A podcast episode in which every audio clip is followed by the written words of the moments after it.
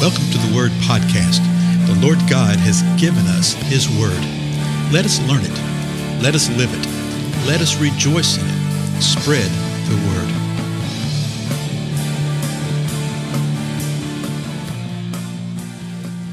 Blessings, everybody. This is Dale. Thank you so much for joining with me on the Word Podcast. And I thank you for uh, passing word about this time together. As I mentioned in our last episode, last month, our uh, participation of folks that are gathering together here uh, has literally doubled.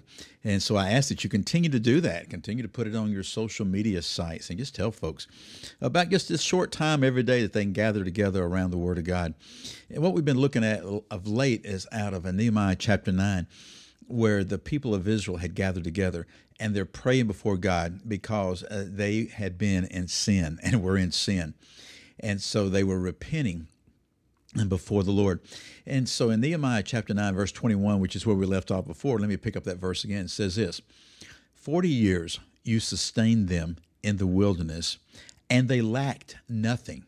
Their clothes did not wear out, and their feet did not swell. So the people are talking uh, about how God had provided for them outside the normal wear and tear of life, right? Your feet, your clothes.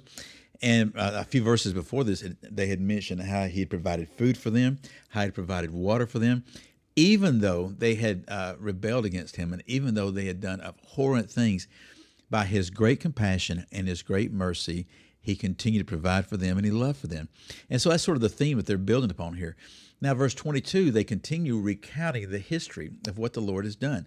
Verse 22 says this And you gave them kingdoms and peoples and allotted to them every corner.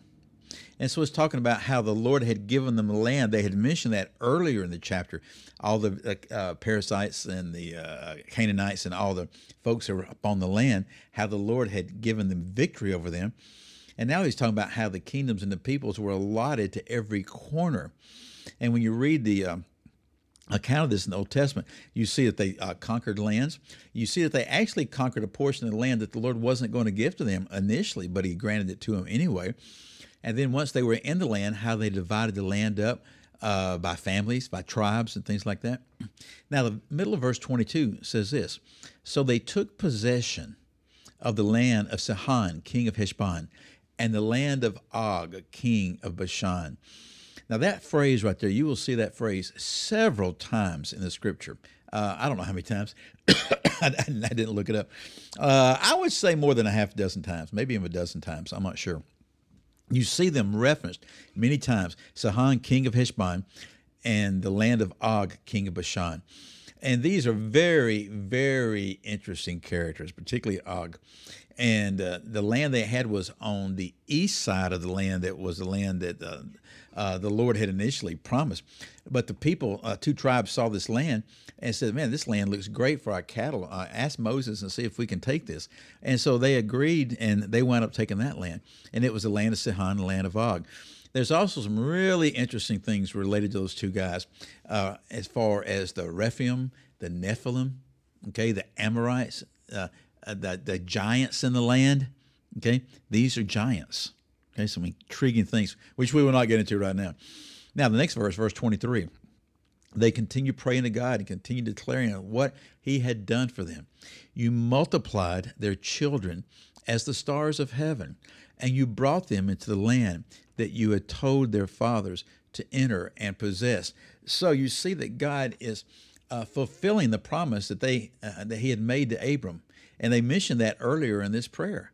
God is fulfilling this. He gave children multiplied as many as the stars of the heaven, that He brought them into the land.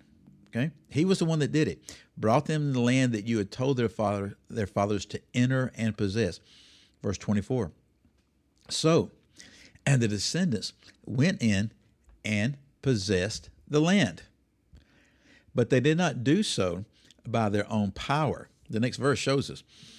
So the descendants went in and possessed the land, and you, as speaking of the Lord God, and you subdued before them the inhabitants of the land, the Canaanites, and gave them into their hand with their kings and the peoples of the land, that they might do with them as they would. Now that's interesting. that they might do with them as they would.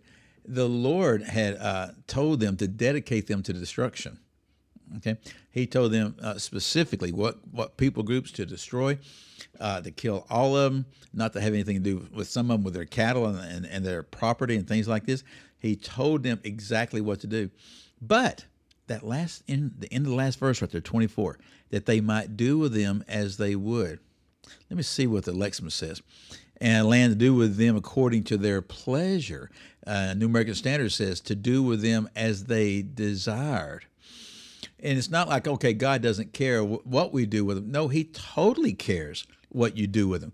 He told you exactly what to do, but He left it up to them.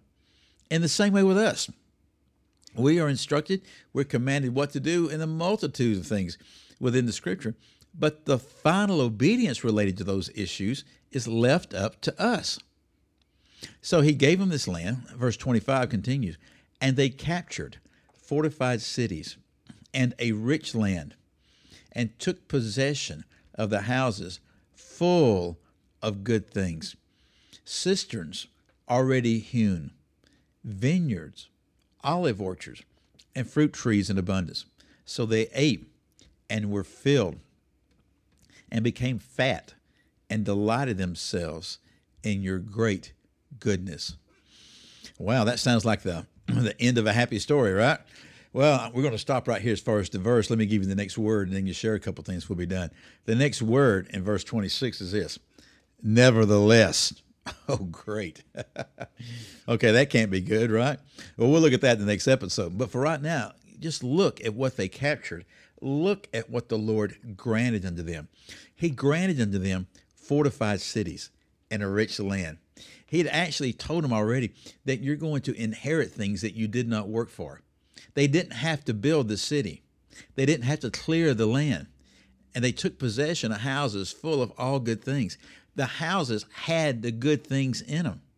They didn't have to do anything to attain these. And he tells us what some of these good things were cisterns already hewn. Cisterns is where you uh, store water, and they'd already been cut out of the stone of the ground. Vineyards. Now, that's a great blessing because a vineyard, if you decide you're going to plant a vineyard right now, it's going to be a good, what, five to seven years before you start harvesting a fruit from that. Olive orchards, the same type of thing. Fruit trees in abundance. So he's, he, uh, they're recounting the fact that the Lord had been faithful, that He had done exactly what He had told them they were going to do, that they were going to inherit this land to where they didn't have to build the cities, they didn't have to get the land ready, they didn't have to build houses, that there was every good thing and it was full of it. Things that normally take a period of time, they could gain instant access to vineyards, olive orchards, fruit trees. So it happened. And they're acknowledging that in this prayer. So they ate and were filled and became fat. There's nothing wrong with eating. There's nothing wrong with being filled. There's probably something wrong with being fat, okay? Because the idea of being fat is uh, that they were eating to excess, right? Gluttony. They became fat, but watch this, and delighted themselves in your great goodness. Delighted themselves in your great goodness. It is good to delight ourselves in God and His great goodness. It's not good to delight ourselves in the great goodness that God's provided. In other words, to be an excessive eater, an excessive drinker, an excessive possessor. How many of us have, many too, have uh, too many pairs of shoes? Okay, too many shirts, too much money. You're like, how much is enough, right? Okay. And you think, well, which way is this supposed to be? Were they delighting themselves in God and His great goodness? So that was one.